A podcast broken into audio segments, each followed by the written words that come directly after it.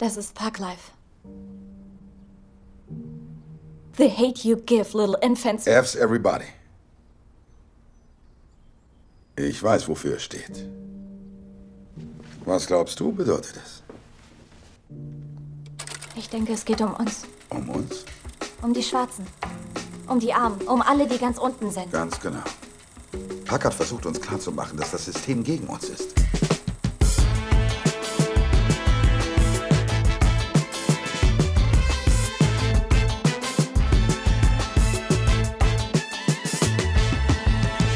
Ihr hört Shots, den kritischen Filmpodcast von Detector FM, heute mit Malcolm O'Hanwell. Hey. Christian Fahrenbach. Hallo, ihr beiden. Und George Tillman Jr.'s The Hate You Give. Ich bin Christian Eichler. Hi.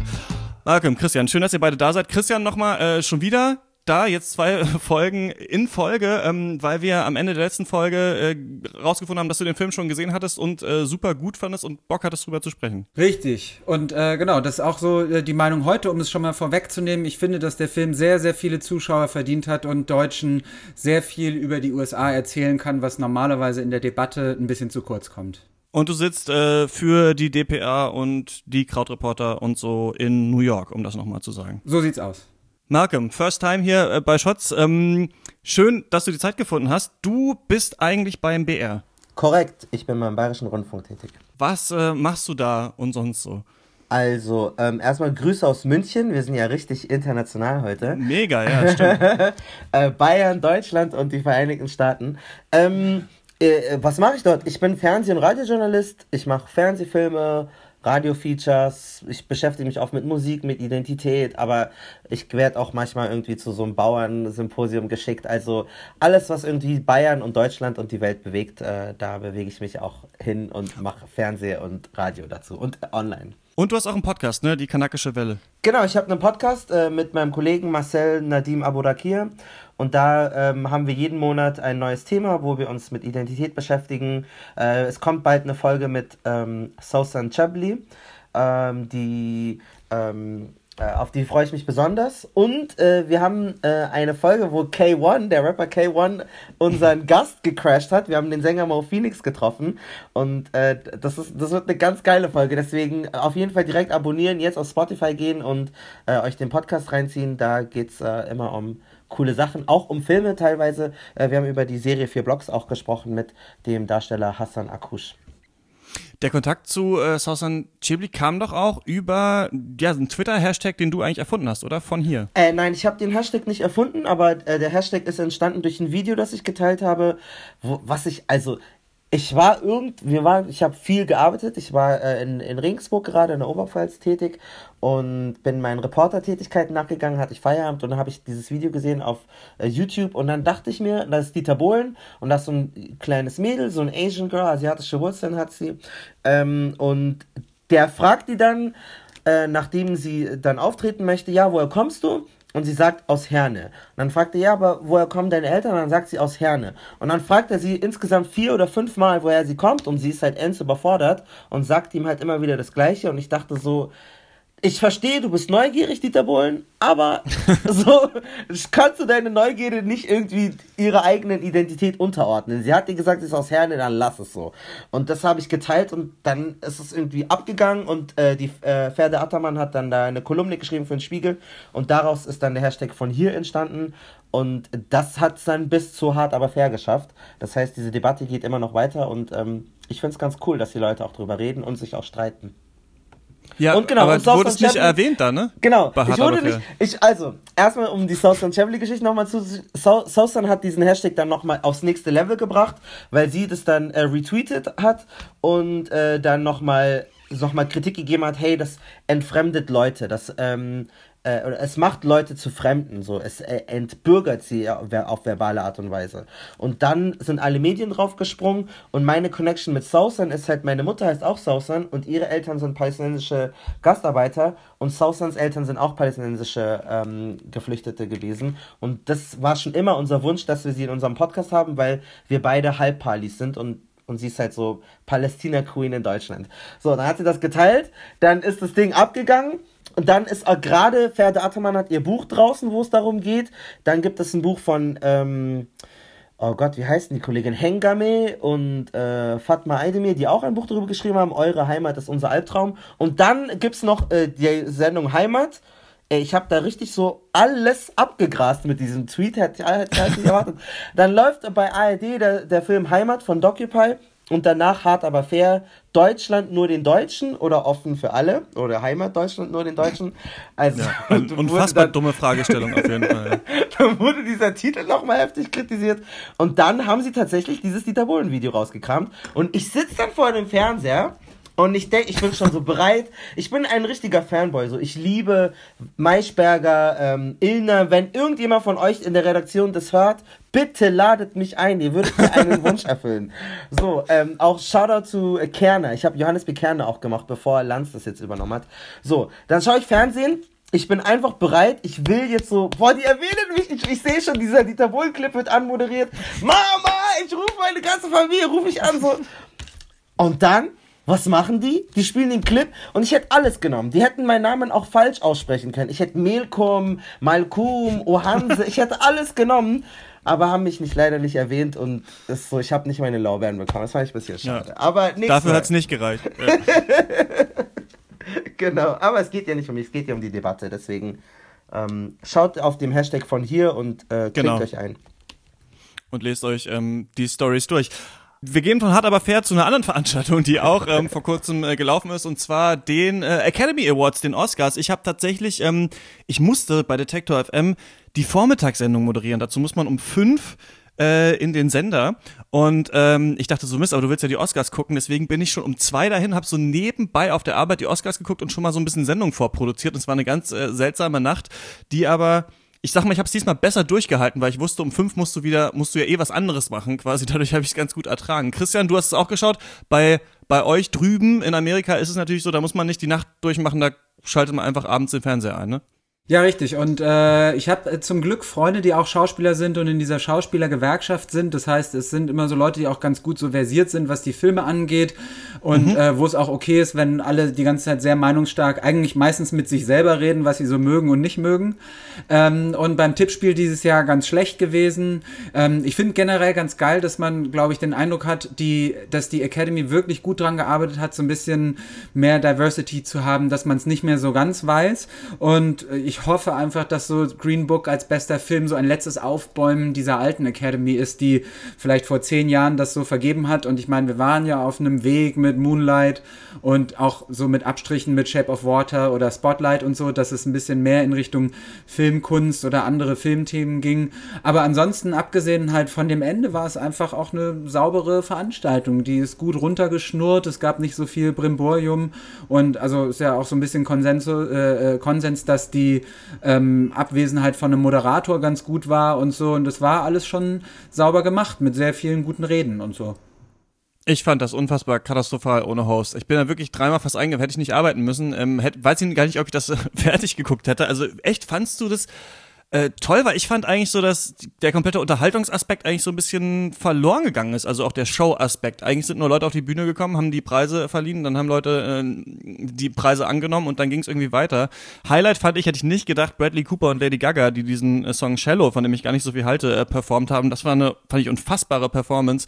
Aber sonst so als Show-Aspekt fand ich, war da nicht viel zu holen. Da hätte man auch also man hätte es auch online posten können, wer gewinnt, und dann hätte jeder seine Dankesrede vielleicht hochgeladen. Ja, das ist so ein bisschen, was man davon erwartet, glaube ich. Also bei mir ist so, ich mag diese, in den letzten Jahren gab es ja dann auch immer so ein Teil mit, äh, irgendwie der normale, einfache Bürger wird irgendwie überrascht und so, und das finde ich alles ganz blöd. Und ähm, ich finde eigentlich immer gut, je mehr es um Filme geht und je mehr es um die Leute geht. Es gab mal ein Jahr, in dem äh, versierte Schauspieler oder Gewinner ähm, die Nominierten so vorgestellt haben und erzählt haben, was sie daran gut finden. Das finde ich cool. Also ich finde das super, wenn das so richtig sich irgendwie sich selbstreferenziell in sich suhlt. Und ähm, also auch die Dankesreden finde ich auch gut, wenn sie halt nicht so ähm, diese Namen runterrasseln. Ich finde es eigentlich immer am besten, wenn jemand versteht, okay, ich bin jetzt vielleicht hier äh, Cutter und habe 45 Sekunden Zeit vor der Welt was zu erzählen. Also nutze ich das für irgendeine Aussage, anstatt irgendwie meiner Familie zu danken, die eh keiner kennt.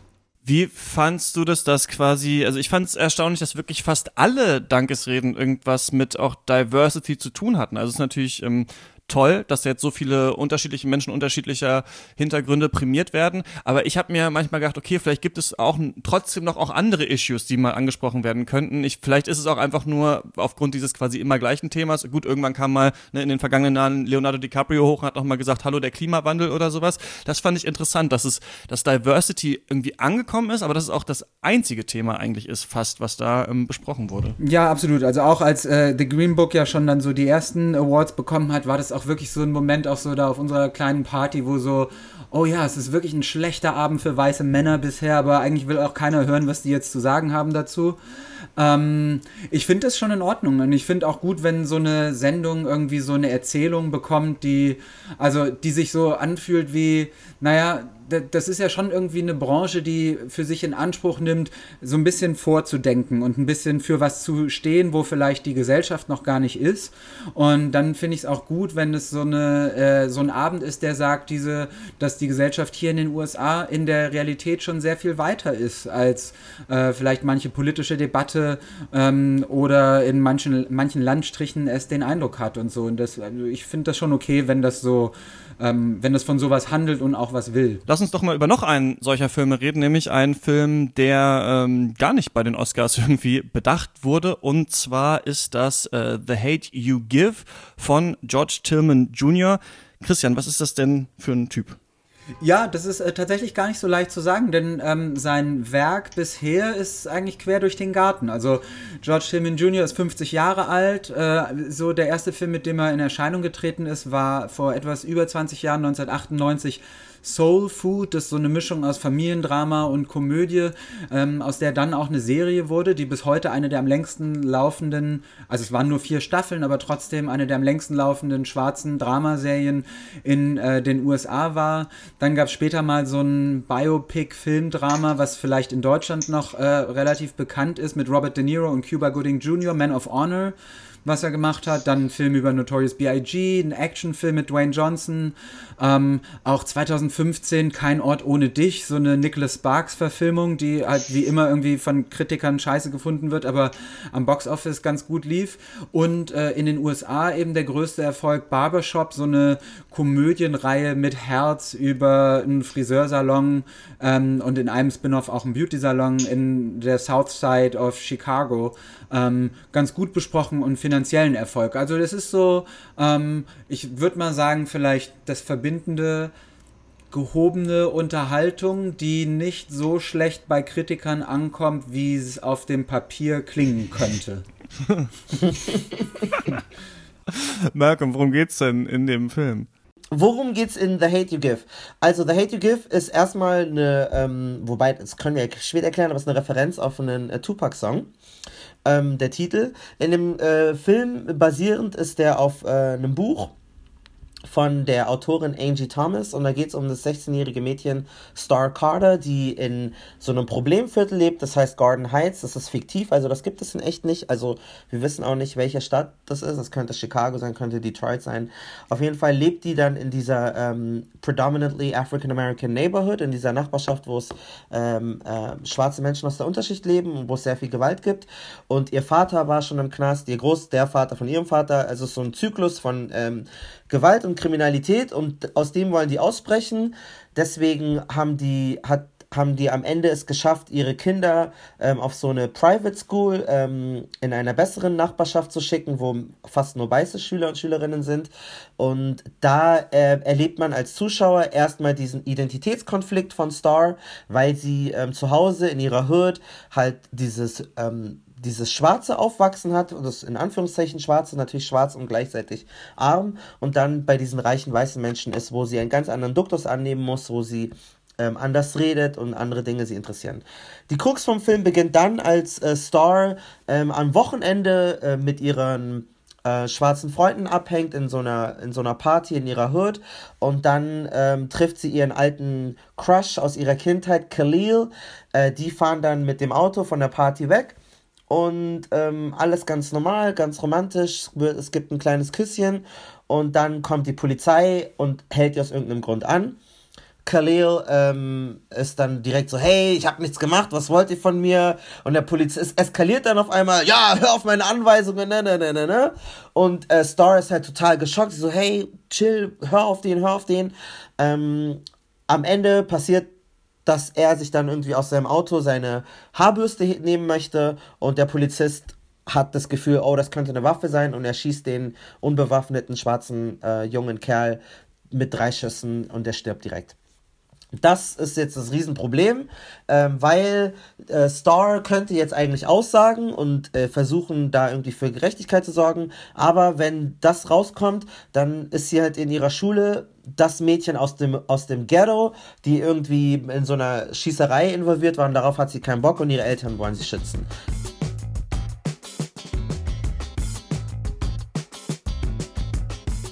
Aber bevor wir weiter über diesen Film sprechen, wollen wir uns äh, einem Thema widmen, das im Film ja auch angesprochen wird, nämlich äh, dem Racial Profiling und der Polizeigewalt gegen schwarze Menschen und People of Color, aus der ja dann auch die Black Lives Matter Proteste entstanden sind. Und ähm, darüber spreche ich mit Tahir Deller. Er ist Teil des Vorstands des Vereins Initiative Schwarze Menschen in Deutschland Bund. Schönen guten Tag.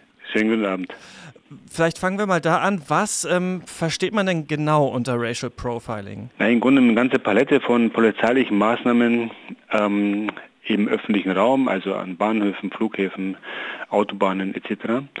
oder bestimmten Orten in Städten, die meistens Menschen of Color, also schwarze Menschen, POCs trifft und die anhand von Vorstellungen oder Profilen, die jetzt auf schwarze Menschen angelegt werden oder so, ablaufen. Das heißt, das sind zum einen Personalienkontrollen, das sind Beobachtungen, das sind äh, konkrete Maßnahmen ähm, der Inhaftnehmung etc., also das Anhalten von Menschen, das Kontrollieren in Zügen beispielsweise. Also eine ziemlich große Bandbreite, was diese Personenkontrollen angeht, aber auch natürlich äh, in der Folge, wenn wir jetzt NSU anschauen, den NSU-Komplex nur angucken, ähm, natürlich auch weitergehende Folgen haben kann. Das heißt Polizeimaßnahmen, die unter rassistischen Vorgaben stattfinden, die eben dann zu einer Nichtermittlung von Tätern führt zum Beispiel, zur Verdächtigung von Opfern oder deren Angehörigen führt oder eben dazu führt, dass eben äh, nicht davon ausgegangen wird, dass die Perspektive der von Rassismus Betroffenen ausschlaggebend ist für polizeiliche Maßnahmen. Also eine ziemlich große Bandbreite, die nur runtergebrochen von Personenkontrollen bis bedauerlicherweise eben auch oder schmerzlicherweise eben auch zum Tod von Menschen führen können durch rassistische oder rassistisch begründete Polizeiarbeit.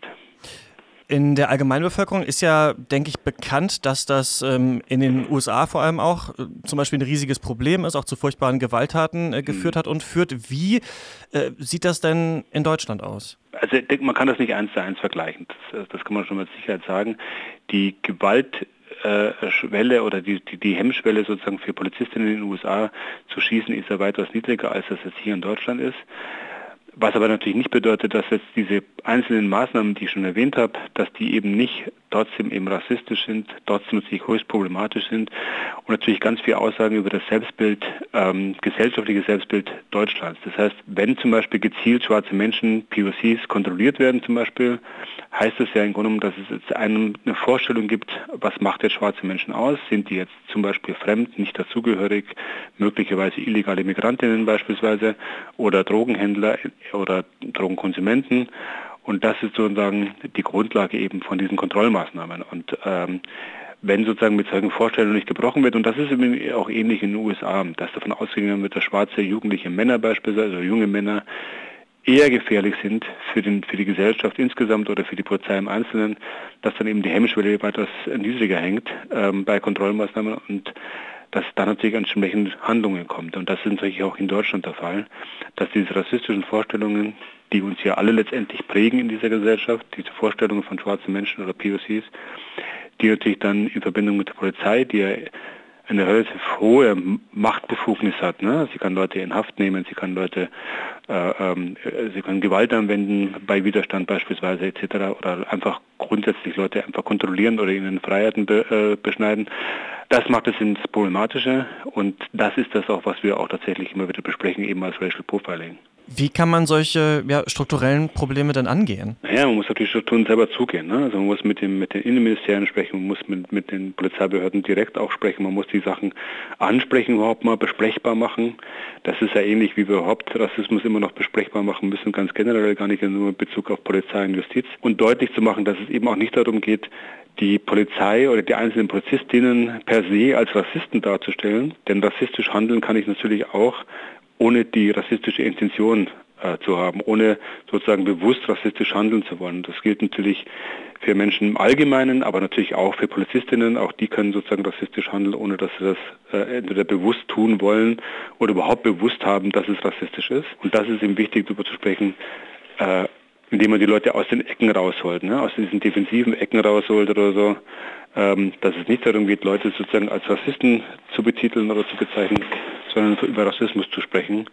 Und, ähm, und das ist tatsächlich immer noch eine sehr große Herausforderung, äh, da eben deutlich zu machen, es geht um ein gesellschaftliches Problem, es geht nicht um einzelne Personen in dem System, sondern es geht um ein Gesamtproblem, Gesamtverantwortung und um, nicht um Anschuldigungen oder Verdächtigungen.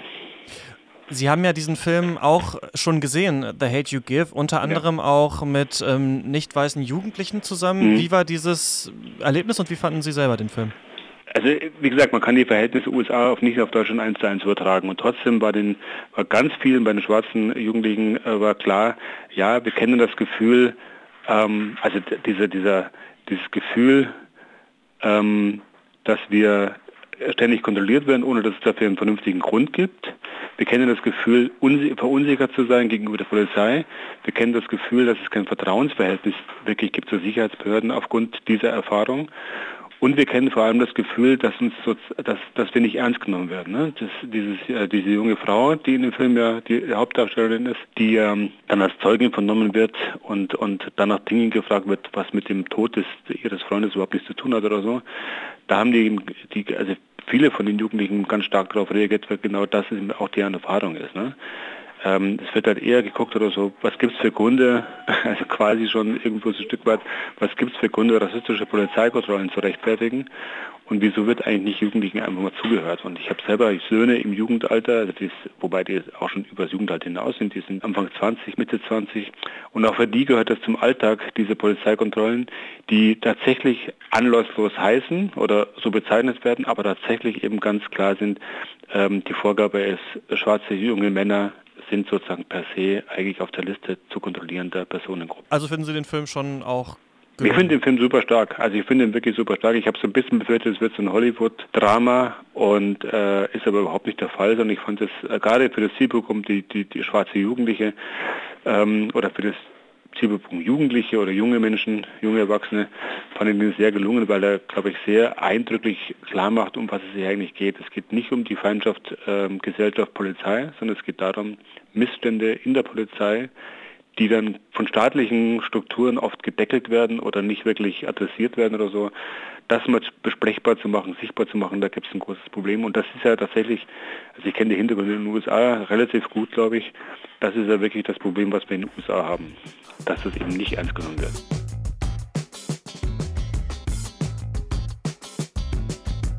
So viel also zum Hintergrund. Ähm, Malcolm, wie fandst du denn den Film? Also ich fand, ich fand ihn schon gut, äh, unterhaltsam. Ich habe ihn mir gerne angeguckt. Ich war ehrlich gesagt so ein bisschen, es hat mich eine Zeit gekostet, mich dran zu gewöhnen, weil ich auch mit der Besetzung von Star einfach erstmal ein Problem hatte, weil ich verstehe nicht, warum die da ein, ein Lightskin-Mädchen genommen haben, also eine, eine, eine hellhäutigere Schwarze sozusagen, weil in dem Buch und in dem Film war es halt ein dunkleres Mädchen und ich habe das, das hat mich schon erstmal gestört, weil das ist nochmal etwas anderes. Die Rassismuserfahrungen sind anders, wenn du ähm, nicht biracial oder mixed oder ähm, ja, also so hell bist wie sie. Das fand ich erstmal schwierig.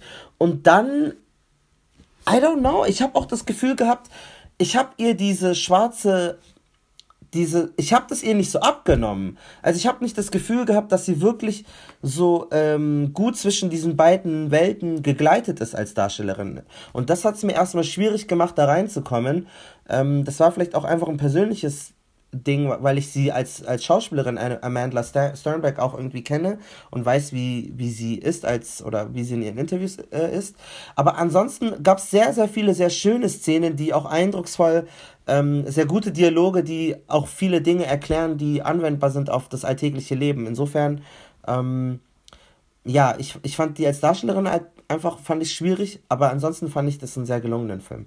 Wie war das bei dir, Christian? Ähm, ja, also ich fand den äh, super hervorragenden Film. Ich finde es witzig, was du über äh, Stanberg erzählst, weil sie ja genau diese Diskussion schon mal hatte, weil sie ja Rue oder Rue in ähm, den Hunger Games gespielt hat. Und damals gab es ja diese große Debatte, dass dieses Mädchen doch angeblich im Buch äh, eine andere Hautfarbe hätte. Also das scheint dann so ein bisschen so eine Debatte zu sein, die ihr, äh, ihr schauspielerisches äh, Schaffen auch so begleitet. Ähm, also ich fand den Film ich finde, ist sehr unterverkauft, wenn man sagt, es ist nur ein Jugenddrama. Ich finde es wahnsinnig gut, was es für Themen anspricht. Wie gesagt, was man lernen kann über die USA äh, an Themen, die normalerweise nicht so Teil der öffentlichen Debatte sind, vor allen Dingen nicht in Deutschland über das Land hier.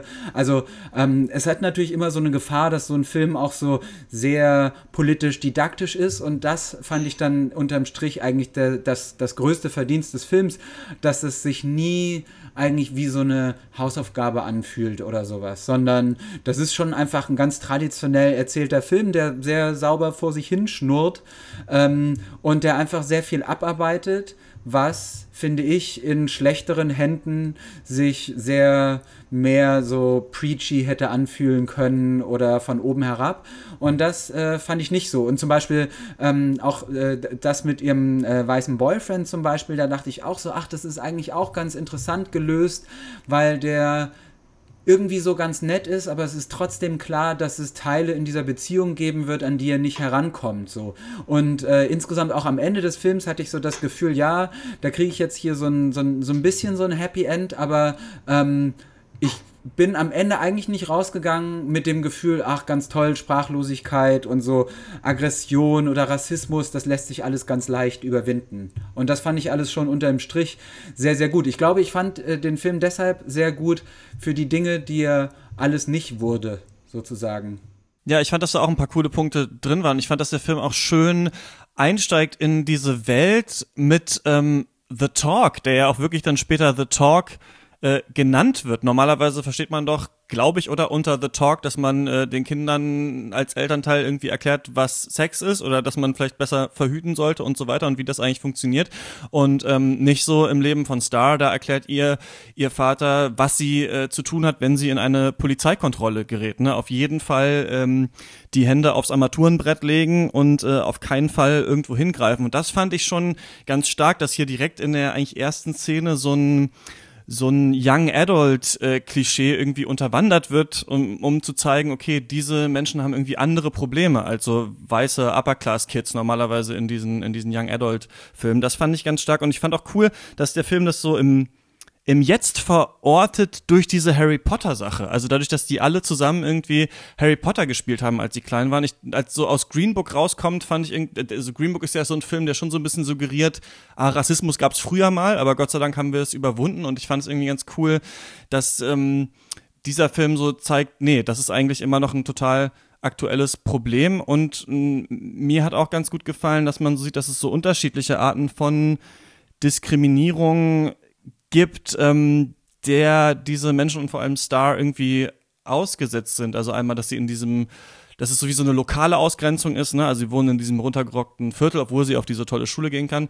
Dann so eine Art, ähm, ich glaube, Code Switching heißt es, Malcolm, du hast es im Vorgespräch ja. gesagt, aber dieses, äh, vielleicht also eine psychische Ausgrenzung, also sie sagt ja diesen Satz, ähm, when they speak slang, they're cool, when I speak slang, I'm hood. Also, dass sie quasi versucht, sobald sie auf dieser Schule ist, auf keinen Fall irgend äh, welche Worte zu benutzen, die mit Afroamerikanern irgendwie assoziiert sind, weil es bei ihr trashy wirkt und bei den anderen reichen Kids wirkt es irgendwie cool. Also ich fand das alles, dass der Film ziemlich cool äh, anfängt wie so ein Young Adult Coming of Age Film, der dann aber schon diese ganzen Boxen irgendwie so abhakt, ohne ja, doch, manchmal wirkt er sehr cheesy, aber ohne da ja sich in so zu großen Fallstricken auf jeden Fall äh, zu verheddern. Das hat mir gut gefallen. Und was ich auch sagen muss, das finde ich fast das Geniale am Film ist, dass normalerweise in so amerikanischen Filmen, wo es um ja, so Menschen geht, die durch alle Widerstände durchgehen, um irgendwie politisch zu sein, wissen wir ja normalerweise, okay,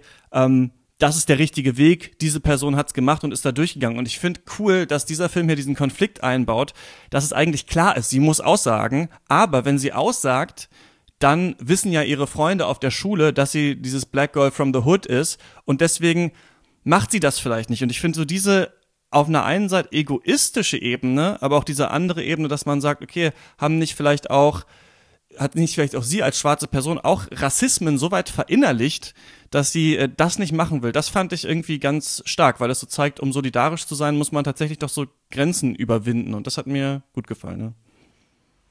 Also ich weiß nicht, ob man jetzt äh, der Star, also ob das jetzt ihren verinnerlichten Rassismen zu, zu, zu ordnen ist, dass sie jetzt da nicht ausgesagt hat, weil ähm, also ich glaube, ich, ich, ich glaube, dass sie auch bei einem also sie, ich, äh, ich glaube, dass sie auch bei einem Weißen oder so, oder also ich, ich weiß nicht, ob der da jetzt irgendwie antischwarzer Rassismus reinspielt. Ähm, das müsste ich nochmal irgendwie sacken lassen. Aber was mir halt auch nochmal auffiel, ist, ähm, vielleicht, weil ich auch schon so für mich, weil ich da jetzt schon so ein bisschen mehr drinne bin. Aber es waren halt viele ähm, Dialoge, die ich genauso vorhersehen konnte. Uh, I don't see color. Ähm, ja. Wenn du sagst, you don't see color, you're denying my blackness. Und das waren alles so Standard. Programme, die die dann abgespielt haben. Oh, aber his life matters too. Are you calling me a racist? Also das sind Dinge, wo du genau, aha, jetzt machen die das, jetzt erklären sie das, jetzt zeigen sie jenes.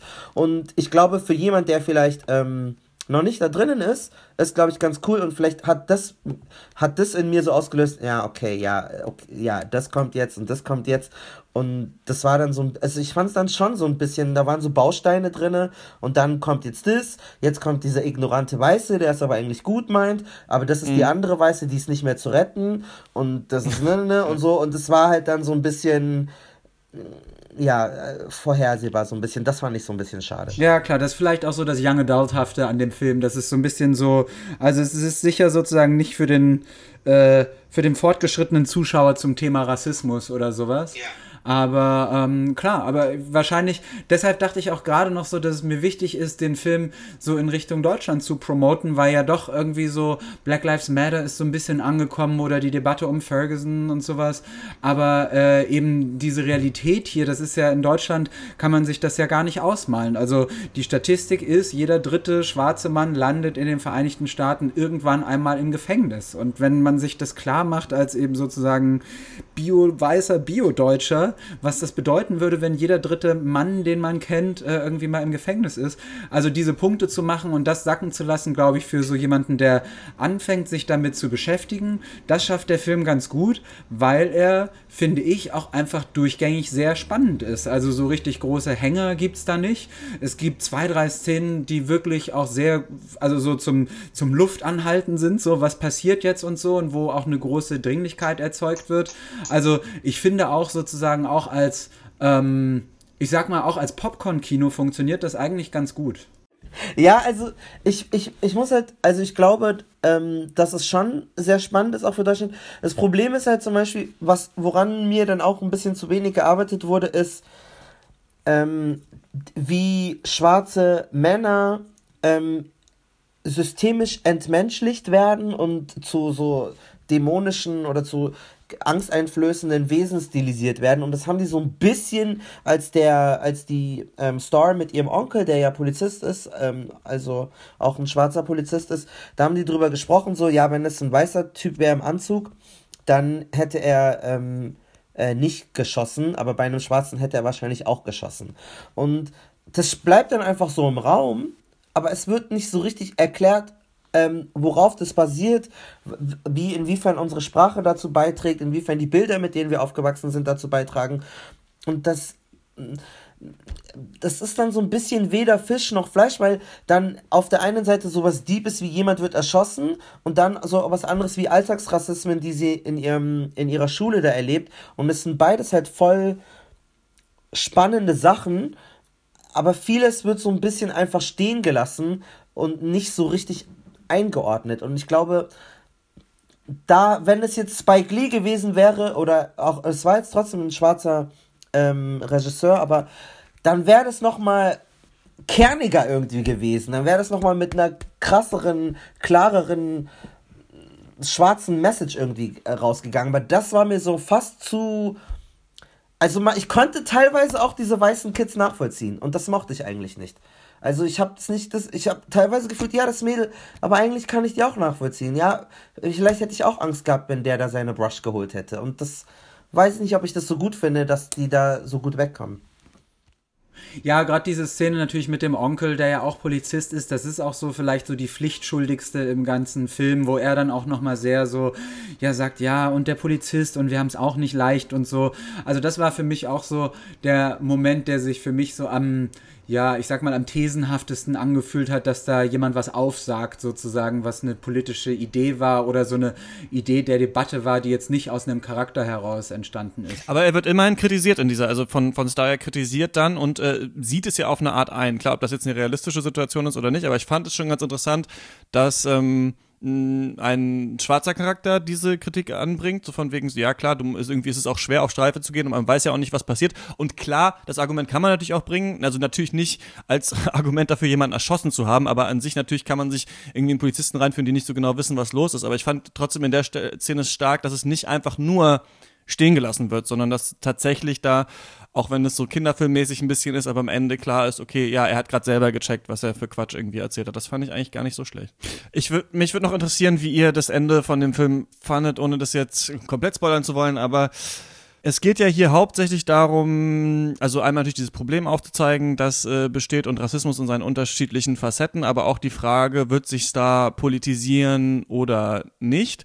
Und dann als wir dann irgendwann merken, okay, sie wird das machen, geht der Film aber so einen Weg, um zu sagen, ja, und dann haben wir mit der Polizei geredet und dann hat jemand noch zufällig was angezündet und dann konnten wir den verknacken und dann war das irgendwie alles so ganz okay und wir haben alle wieder fröhlich zusammen gewohnt. Also das hat mich so ein bisschen gewundert, das hat mich ein bisschen an Green Book erinnert, der auch irgendwann nochmal diese Szene hat, in der er zeigt, ah, nicht alle äh, Polizisten sind Rassisten, denn es gibt ja auch die netten Cops. Mich hat so ein bisschen gewundert, dass man sich hier in diesem Film dazu entschieden hat, sich dann nochmal so mit der Polizei irgendwie auch eben mit der staatlichen Gewalt, äh, die ja eben strukturelle Rassismen verinnerlicht hat, nochmal so auszusöhnen am Ende. Das hätte ich irgendwie nicht gebraucht. Irgendwo habe ich einen Kommentar gelesen, dass jemand geschrieben hat, Racism doesn't need to be solved im Film. Und das finde ich eigentlich auch. Wie habt ihr das gesehen? Also, ich, ich weiß nicht, wie viel ich jetzt spoilern kann, aber ich habe mir ja. sogar in der Szene gedacht, diese, diese krasse Slow-Mo-Szene, wo die dann bei dem Supermarkt sind, der brennt und mhm. so. Für mich der hätte, die, die hätten den erschießen sollen. Das, ja. das, was ich, also ich wollte es nicht, weil ich mir dachte, nein, ich will das nicht. Aber eigentlich, das hätte mich emotional nochmal so richtig durchgenommen. So, das, da, da wäre ich rausgegangen, richtig aufgewühlt und hätte mir gesagt, ich muss das jetzt googeln, ich muss mich damit beschäftigen und so. Eigentlich wäre das, das wäre noch das, die, die, so die Kirsche on top gewesen und so. Das, das wäre für mich so richtig, das hätte mich richtig so mitgenommen, so aber ich kann es auch verstehen, wenn es jetzt so ein Familienfilm ist, dass es eben vielleicht dann, dass man dann gesagt hat, nö, machen wir nicht und es gibt Happy End. Aber für mich, äh, ja, das, das hätte eigentlich anders. Das habe ich mir in dieser Szene sogar gedacht. Ähm, insofern fand ich das Ende, es war schon nett. Ich meine, dann geht die ja dann wieder hin und dann sieht sie dann diese Harry Potter-Referenz, macht das ja dann wieder zu und äh, sieht dann diesen Zauberstab von Kalele und so. Aber ähm, ich würde da schon mit dir gehen, dass es da. Das ist, das macht ein Spike Lee-Film zum Beispiel nicht. Der Spike Lee-Film, der geht raus. Naja, da sitzen sie am Ende auch alle in der Kneipe und, äh, und schaffen es dann, den Polizisten zu überführen. Das war auch so ein bisschen. Ja, Traum, aber, aber du bist auch wütend irgendwie. Also bei Black Clansman, dann gehst du so richtig energized raus und bei Malcolm ähm, X dachte ich mir auch so, weißt du, fuck! So, und so hätte das eigentlich sein müssen. Und deswegen weiß ich nicht. Und dann, was ich auch noch sagen wollte, wegen. Ähm, äh, ob das hier in Deutschland, ich finde das ja spannend, weil es gibt ja einen eigenen deutschen Titelsong dazu. Ich weiß nicht, ob ihr den mitbekommen habt, aber der Rapper Megalo und die Sängerin Rola, die haben einen, also es gibt so einen offiziellen deutschen Theme-Song zu The Hate You Give. Ähm, und ich glaube, der wird hier auch tatsächlich richtig gearbeitet, so, was mich auch wundert, dass dieser Film jetzt in Deutschland und so spät rauskommt. Ähm, aber dieser Song heißt Wie viel Liebe noch fehlt und es lief auf allen Hip-Hop-Medien und so. Also ich glaube, irgendwie sieht nicht nur der Christian, sondern auch sieht irgendjemand in Deutschland das Potenzial, weil es ist eigentlich nicht mehr normal, dass man extra deutsche Soundtracks produziert für solche Dinge, aber irgendwie scheint sich hier dann doch was zu bewegen. Also ich fand, ähm, ich habe es ja vorhin schon gesagt, das Ende, für mich hat es sich nicht so übermäßig positiv angefühlt. Also klar wird so ein ganz klein wenig so, ja, so ein bisschen durchgewischt, so amerikanisch, also so lose Enden sind ja nicht so ganz äh, angesagt. Es ist auch ein anderes Ende als im Buch. Im Buch verlassen sie äh, das Viertel am Ende. Ähm, und äh, es gab aber tatsächlich bei Testvorführungen dann die Frage, warum ziehen die weg? Wir bräuchten das eigentlich nicht. Wir fänden es okay, wenn sie da sind und dann äh, war irgendwie das dann für den Film auch okay. Ähm, ja, die, äh, ja, sie wünschen wir spielen sozusagen. Und ähm, aber äh, ja, also es ist, ich, ich verstehe euer Gefühl, ähm, kann aber sagen, für mich hat es knapp nicht diese Wirkung erzielt. Also ich habe den ausgemacht und dachte schon so, boah, es ist echt ein harter, tougher Scheiß und noch irgendwie viel Arbeit und es wird immer so blinde Stellen geben, an die man gegenseitig nicht rankommen wird und so und äh, das Rassismus-Thema wird einen irgendwie lang begleiten und ähm, ja und also ich hatte auch da so dieses Gefühl, ach, das hätte eigentlich noch viel schlimmer kommen können für so einen Film. Ja, ich fand den auf jeden Fall auch ähm, ganz sehenswert, hat halt so ein paar ähm, Probleme. Zum Beispiel ähm, fällt er immer wieder in diese Narration aus dem Off rein, was man natürlich sehr gerne macht, wenn man einen Roman verfilmt. Nur ich fand das Problem genau in dieser Szene, äh, wo, über die wir gerade gesprochen haben. Äh, also da, diese Szene fängt an und ich dachte mir, ah, okay, das ist jetzt die sinnbildliche Szene für Thug Life, also diesen Spruch, the hate you give little infants fucks everything up. Hier sehen wir es jetzt nochmal und dann kommt ihre Stimme aus dem Off, die sagt, This is the hate you give little infants and he's the infant. Ich dachte mir so, ja, Film, okay, sorry, ja, ich hab's verstanden. So, also ich fand mich fast gefühlt wie in so einer, weiß ich nicht, in so einer Family Guy Folge oder so. Das fand ich ein bisschen seltsam, aber sonst durchaus, äh, glaube ich, einen der sehenswertesten Filme, die wir bisher hier äh, besprochen haben in diesem Podcast. Aber jetzt möchte ich natürlich jetzt nochmal euch fragen, ähm, Merke, muss man diesen Film gesehen haben? Ja, schaut ihn euch an. Ich kann, also schaut euch alle Filme mit schwarzen Menschen an, mit schwarzen Frauen, mit alles, was nicht weiße Leute sind. Kann man nicht genug davon schauen. Deswegen würde ich immer uneingeschränkt, ich bin da vielleicht vorhin genommen, das immer empfehlen, weil ähm, es nie schadet, auch einfach andere Perspektiven zu sehen. Und das ist ein guter Einstieg. Deswegen definitiv uneingeschränkte Empfehlung. Ähm, gönnt euch den Film. Christoph. Ja, ich finde auch. Ja, ich finde auch. Also Rassismus für Einsteiger. Sehr gut gemacht, ohne dass es irgendwie zu sehr nervt. Und wie gesagt, es fühlt sich nicht wie eine Hausaufgabe an. Und das ist, also es ist schon einfach, äh, wer zweifelt, ob er ihn sich anschauen sollte oder sie sich ihn anschauen sollte, ähm, finde ich auf jeden Fall eher eine Chance geben. Ich glaube, wenn man zweifelt, dann äh, wird man positiv überrascht. Und ich wollte nur noch, sorry, weil ich das noch vergessen hatte, weil wegen dieser Kritik, dass Rue halt so hellhäutig ist.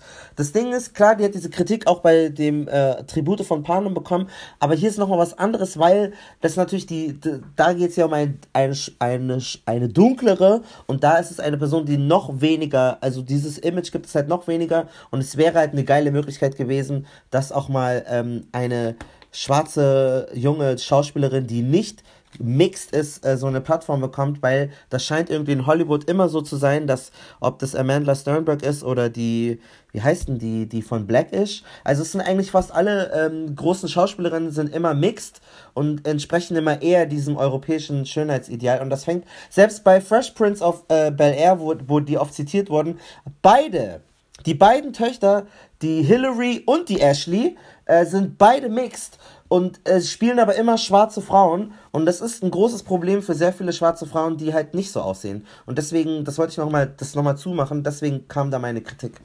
Ja, absolut, stimmt. Trotzdem, äh, Amanda Stemmenberg ähm, fand ich tolle Schauspielerin und auch trotzdem, also schauspielerisch toll in der Rolle. Ähm, außerdem noch äh, in dieser Woche im Kino Hard Powder mit Liam Neeson. Und äh, ich habe tatsächlich ein Interview geführt mit äh, seinem Synchronsprecher Bernd Rumpf, das wir separat äh, veröffentlichen werden, weil es, glaube ich, nicht so richtig in diese Folge reinpasst. Denn äh, wir wissen es alle, gegen Liam Neeson gibt's ja so Rassismusvorwürfe, beziehungsweise der hat er zugegeben, äh, rassistische Gedanken äh, gehabt zu haben. Und ähm, ich habe das auch ähm, Bernd Rumpf gefragt, wie das eigentlich ist ja, mit so einer anderen Person immer so verknüpft zu sein und immer so darauf zu achten, was macht die eigentlich und muss ich mich jetzt dazu verhalten und so weiter, gibt's dann separat in diesem Podcast-Feed. Und ähm, auch noch, wir haben es kurz angesprochen, Heimatland von äh, Docupy, diese Dokumentation über ja den Heimatbegriff in Deutschland, sowohl vom persönlichen Gefühl als auch vom tatsächlichen Heimatministerium, das wir ja jetzt haben. Ähm, da geht's in dieser äh, Kurzdokumentation die so ein bisschen die ähm, der Nachfolgefilm ist zu Ungleichland, das ja im letzten Jahr rausgekommen ist. Ich habe das schon äh, gesehen, fand ich ganz nett, fand aber ein bisschen äh, zerfasert in dem, was es was es erzählen wollte. Ich habe nicht ganz äh, so die klare äh, Linie erkannt, aber sehenswert ist es auf jeden Fall und auch nur dreiviertel Stunde lang kann man sich also geben. Gibt's auf äh, YouTube zum Beispiel auch anzuschauen. Das war's für diese Woche von Shots. Nächstes Mal sprechen wir hier über Beer Street. Ansonsten ähm, viel Spaß beim Stream, viel Spaß im Kino. Danke Malcolm, danke Christian. Wir bedanken Ciao. uns. Ciao.